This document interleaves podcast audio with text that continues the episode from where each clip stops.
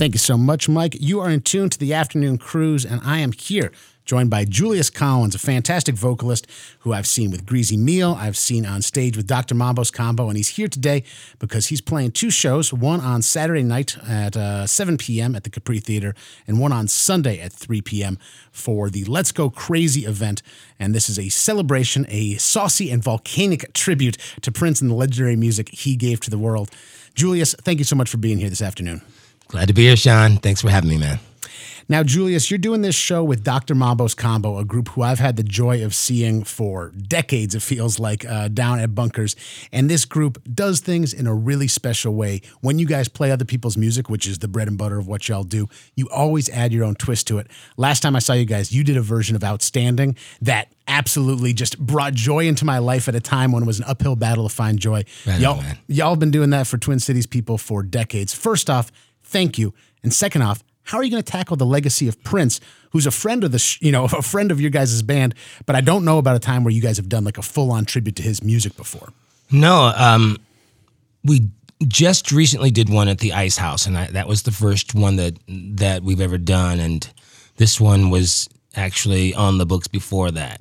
Um, it's interesting. We, you know, there are people in the band who played with Prince for years. This band at one point toured with Prince for a little while with Mavis, and so there's that natural kind of synergy between uh, Dr. Mambo's combo and Prince and the history there. My very first night ever being in Minneapolis, I just was brought down to bunkers.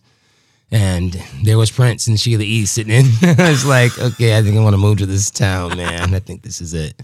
But um, uh, I, you know, I the first thing that we try to do is do the music honestly and uh, be true to that. And, and on- just on a very personal level, the first thing I, I remind myself is that I'm not Prince. I'm I'm Julius.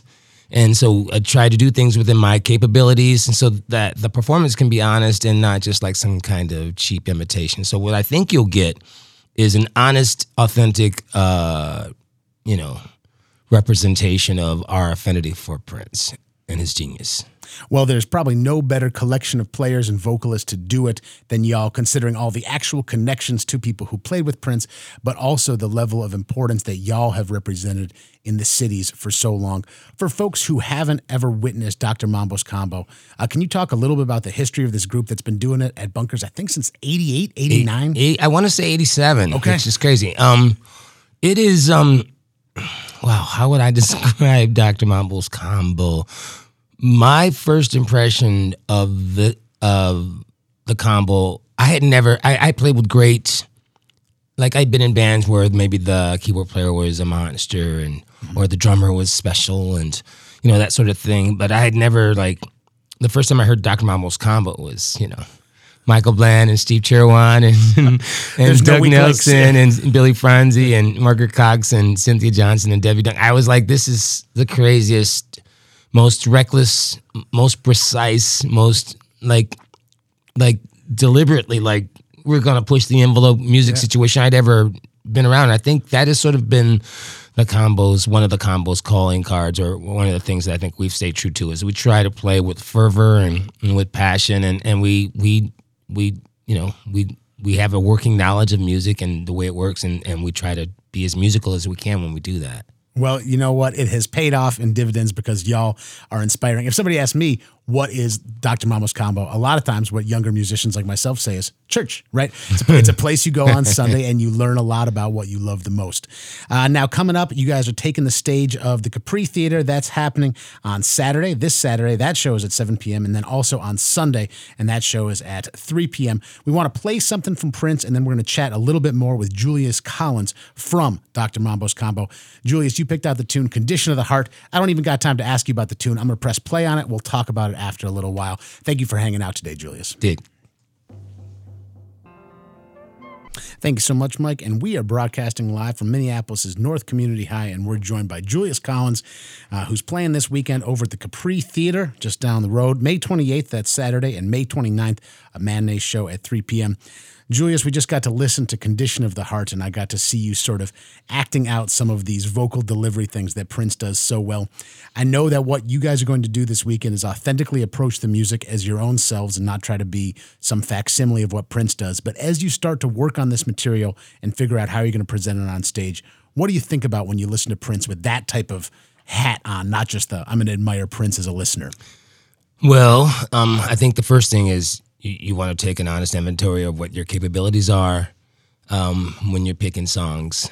Start there. I have uh, I've had the pleasure and pain of performing that song in a Prince tribute before. It is uh, it is not one that I would choose with any great regularity. It is And difficult. you're pretty naked out there, right? It's just a little It's- piano. It's uh, and and I'm for the most part I'm generally cool with that sort of thing, but it is a particularly vulnerable feeling because he can do things that most humans, and I mean men or women, Right. can do. And so for me, I just try to find my space inside the inside the music and find where the where the the nut of the honesty is, and uh, and for the most part, I can deliver on that, and it gives me a good feeling. But yeah, you you you, you got to assess your abilities while like picking songs.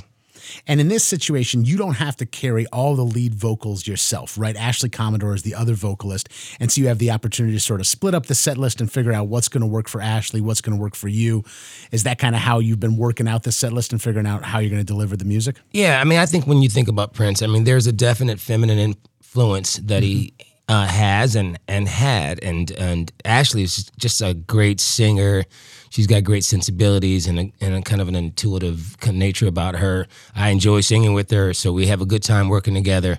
Um, yeah, I wanted just when writing the set list, I wanted to touch on some of that other stuff, like some of the stuff we did with Rosie with NPG and uh, the Sheena Easton tune. Uh, it's just, uh, I think that kind of thing. Other than, I've you know when when he when we lost him, you know there were a couple of shows, and uh, for the most part they were pretty straight ahead. Um, and then after the fact, I got into some more like deeper book stuff with Tommy Barbarella and a show that we did together. But this show is kind of like a mixture of that. You want to play some stuff that I think people would want to hear, expect to hear.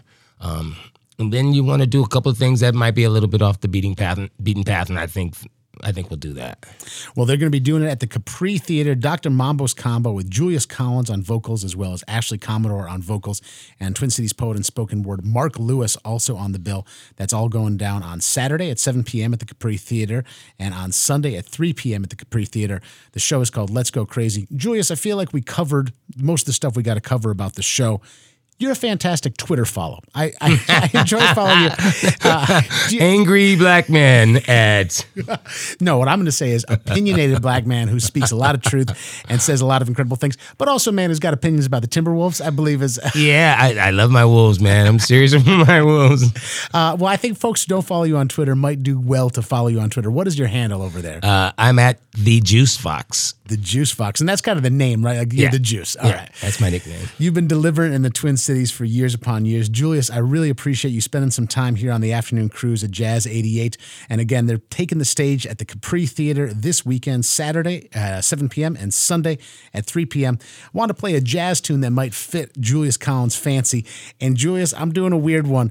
There's nothing I'm going to be able to play from Miles's album, Bitches Brew, that would remotely Can't fit believe it. That is awesome. but I got one tenth of the song Spanish Key. I got two minutes and 48 seconds of the Spanish Key, a little radio edit uh, from awesome. Miles Davis. So before I press play on Miles, you wanted to wish the man a happy, Happy birthday. belated. Yeah, love you, Miles, forever. All right, here's Spanish Key. Thank you so much. Or here's a portion of Spanish Key. Julius, have a great weekend and enjoy the shows. Yeah, man. Thanks.